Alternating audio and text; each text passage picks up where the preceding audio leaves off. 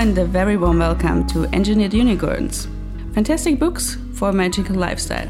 My name is Sandra J, and you are listening to Campus Radio Karlsruhe, where you will also find a show notes or in your podcast app, depending on where you listen. In this episode, which is the 13th, and I quite like the number, I also quite like seven. This gives you also a little bit of a hint about what we are talking about later.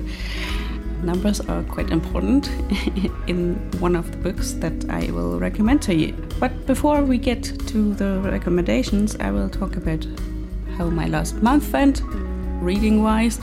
And after the book recommendations, I will also tell you what Erwin Schmidt, the composer of the music that you hear in the background, really liked. And I will give you a hint of a book that I'm really excited about and that will be released in March.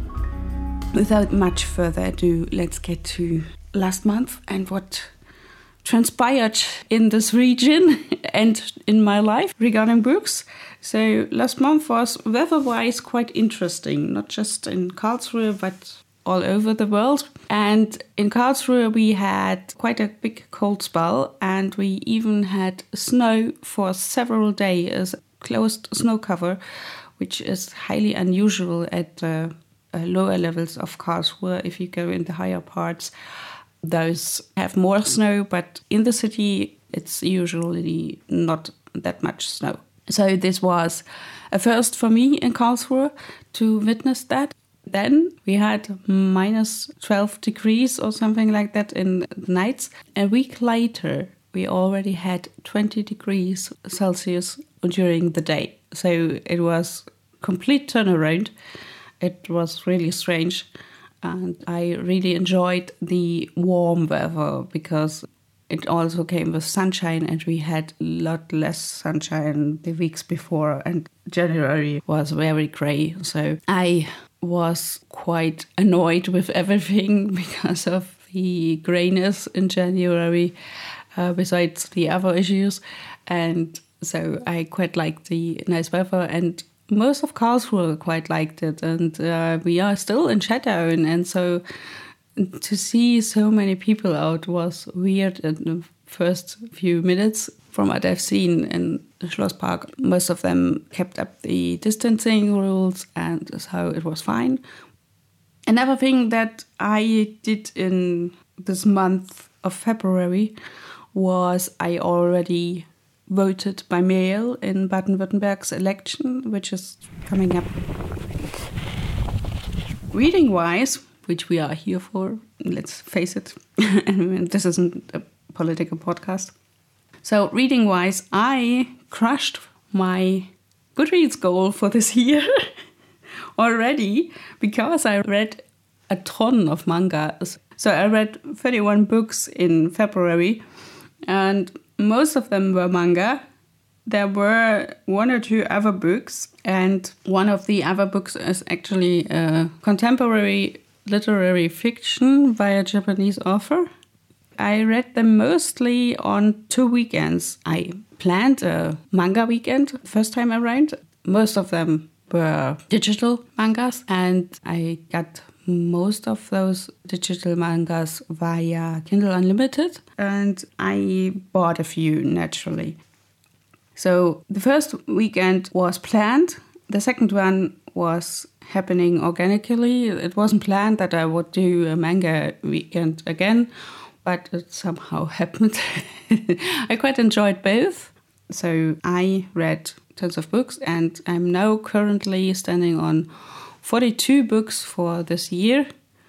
As I've already said, those counts of books are arbitrary. Actually, doesn't really matter how many you read, and because even if a manga has 170 pages, it still is less to read than a normal novel or novella that has 170 pages.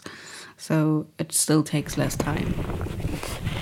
I found luckily some that I liked. There were also some that I didn't like. So one manga that I absolutely adore, which I really like, is Wotakoi Love is Hard for Otaku.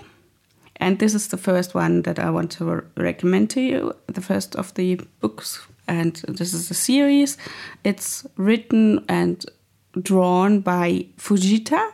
It was first released on 2014 on Pixiv, and then it was serialized in 2015. There is already also an anime of Wotakoi, Love is Hard for Otaku. And there is, since last year, there is even a live action movie of them, uh, so with real actors playing the characters. Now, I only read the manga and I only read the first three English installments. And in English books, it's that way that you have actually two Japanese books in it. So when they serialized it, it was part of a magazine so the Japanese books of the manga are actually containing episodes of the manga of this magazine, and so that is further put together for the English version. You won't find them currently at the Karlsruhe Library system. Nevertheless, I quite like them, and I think they are definitely worth their money. Uh, so, Wotakoi Love is Hard for Otaku by Fujita, and it follows two main characters. Both are otaku, Narumi and Hirotaka. And Narumi, she's the woman. She likes manga, a certain type of manga, very much, and she even draws her own manga. And her boyfriend is Hirotaka, and he's an otaku for games, for computer games and stuff like this. So, for those of you who don't know what otaku are, otaku are fans. It's a Japanese name for a certain type of fans um, fans of manga, fans of anime, fans of computer games, even cosplay, costume play. So, they are so immersed in this certain type of thing that they like that they tend to invest heavily in it time wise and money wise. They don't interact like non otaku people. So, so, this is why it's called Wotakoi Love is Hard for Otaku. Now, this manga isn't as over the top. So Narumi and Hirotaka they work at the same company and they were childhood friends. And Narumi is on the surface, when you meet her, she isn't an otaku. She hides it pretty well. Nevertheless, she does have this hobby of hers, which are mangas that she even writes herself. And she had this idea that she has to hide it from her boyfriends and eventually it always comes out and the boyfriends don't like it about her and uh, she doesn't have luck with love because of that that's what she thinks. And Hirotaka was a friend of her since childhood. He's a gamer otaku, and he proposes the idea that they could go out and become boyfriend and girlfriend and get into a relationship because those two do have the otaku tendencies and so it wouldn't pose such a problem she doesn't have to hide it from him and it would make things easier for her so narumi is okay with that and she thinks it's a good idea, so they get together. And at the workplace, she still hides it for the time being. That one thing that they are together, and for another thing that she's an otaku, but eventually it comes out. And there are several side characters, and there's a befriended couple who also work there, Koyanagi and Kabakura. Hanako Koyanagi, she is also an otaku. Uh, she does cosplay really well, and her boyfriend is Kabakura. And Kabakura likes mangas, but he's not an otaku. So there's a difference in the intensity. If you like mangas, I like mangas now, but I'm by no means an otaku. I don't invest all my money into it and don't think and breathe mangas. So this is a difference. Narumi, the main character, she first hides her otaku being, but eventually Hanako finds out that Narumi is an otaku, and through that, the friendship develops much further from them. They were already friends with Hirotaka, and so they do stuff together. They go to the comic market, which is a big comic book fair for otakus, where even those otakus who do draw their own comics can sell them. Whereas there's cosplay meetings and stuff like this. So they do stuff together. And this is the storyline more or less from the manga. So it's slice of life and the relationship between Hirotaka and Narumi develops further, but slowly they do have episodes where they go to Comiket uh, so this comic market so this book fair and there's other stuff where they play together where they do go on dates and try out different things. It's quite nice, and Hirotaka is such a nice character. He's such a nice man, and I quite like his character. I also quite like Narumi, even though she sometimes gets on my nerves.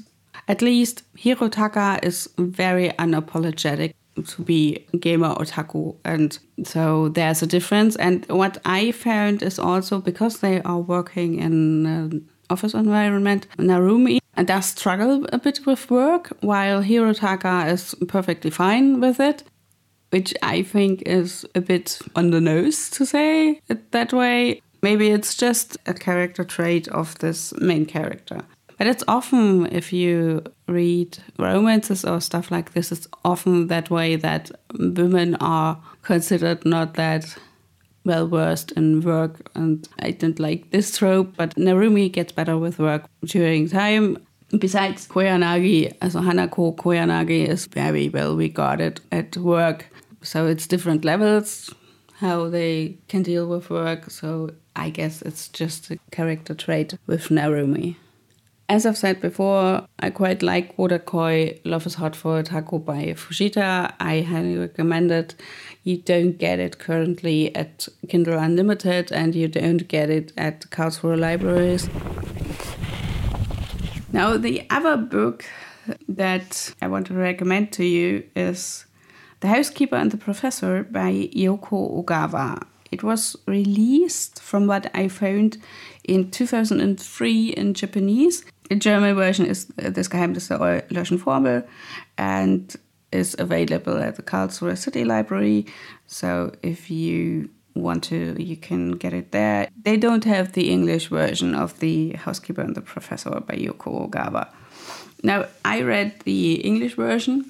It was one of the books that I found via Bookstagram it sounded quite interesting. So the premise is this: there's this math professor, and he has had an accident in the 70s, and through that he had brain damage, and he can only remember up to 80 minutes.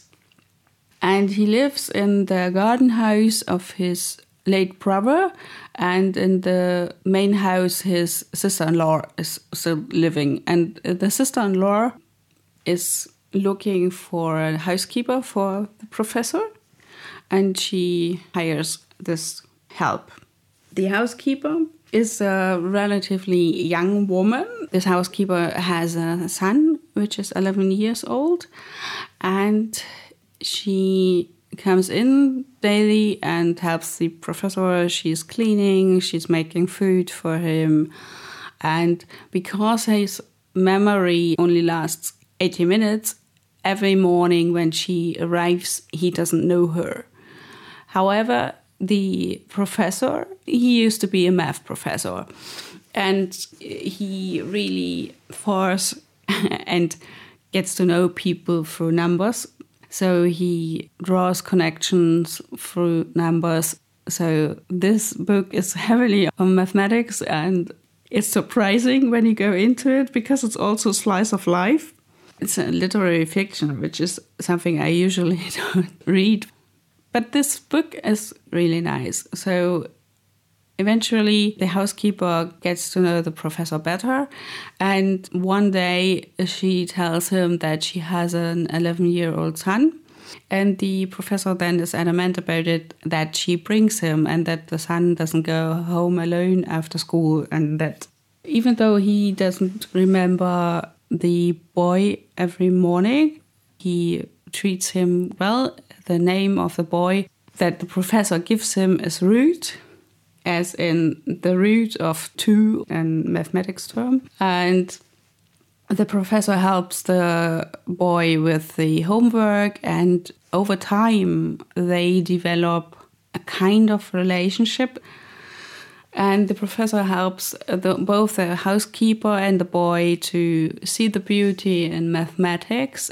But they also go to a baseball match. And funnily enough, I now know several baseball players from the Japanese leagues, which is totally fun. I, I actually had to look them up. These teams that they watched, they really exist, and also this certain baseball player that the professor absolutely liked and that he remembered because he only remembers stuff from before his accident.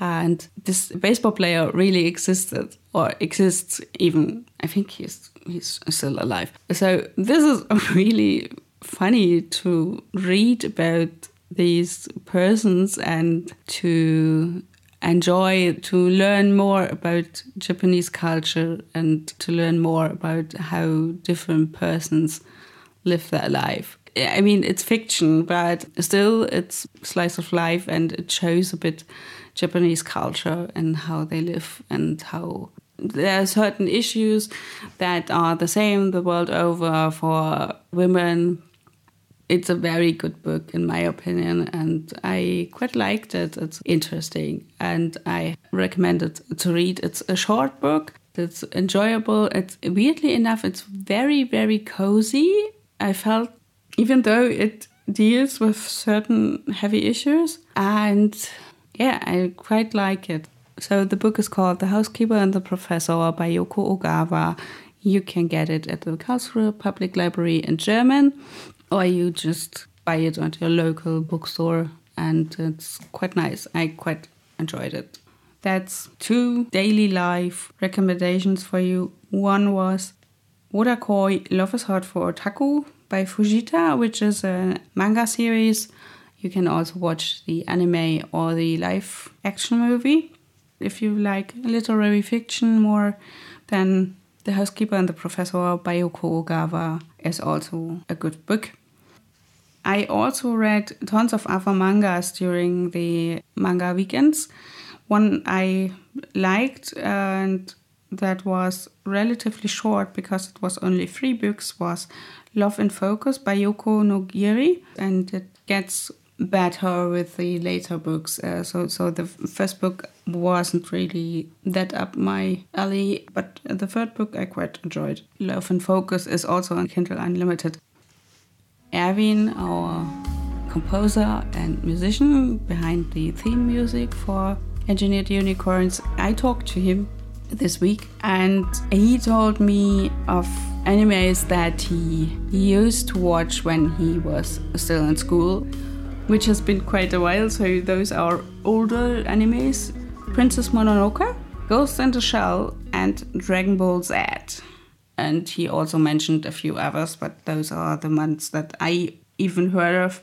And the book that he wants to recommend is Die Vermessung der Welt by Daniel Kehlmann. It's a book that was released in 2005. Daniel Kehlmann is a German author. So if you are interested, Karlsruhe's libraries have that book naturally because it was really well known. It was quite hyped in Germany.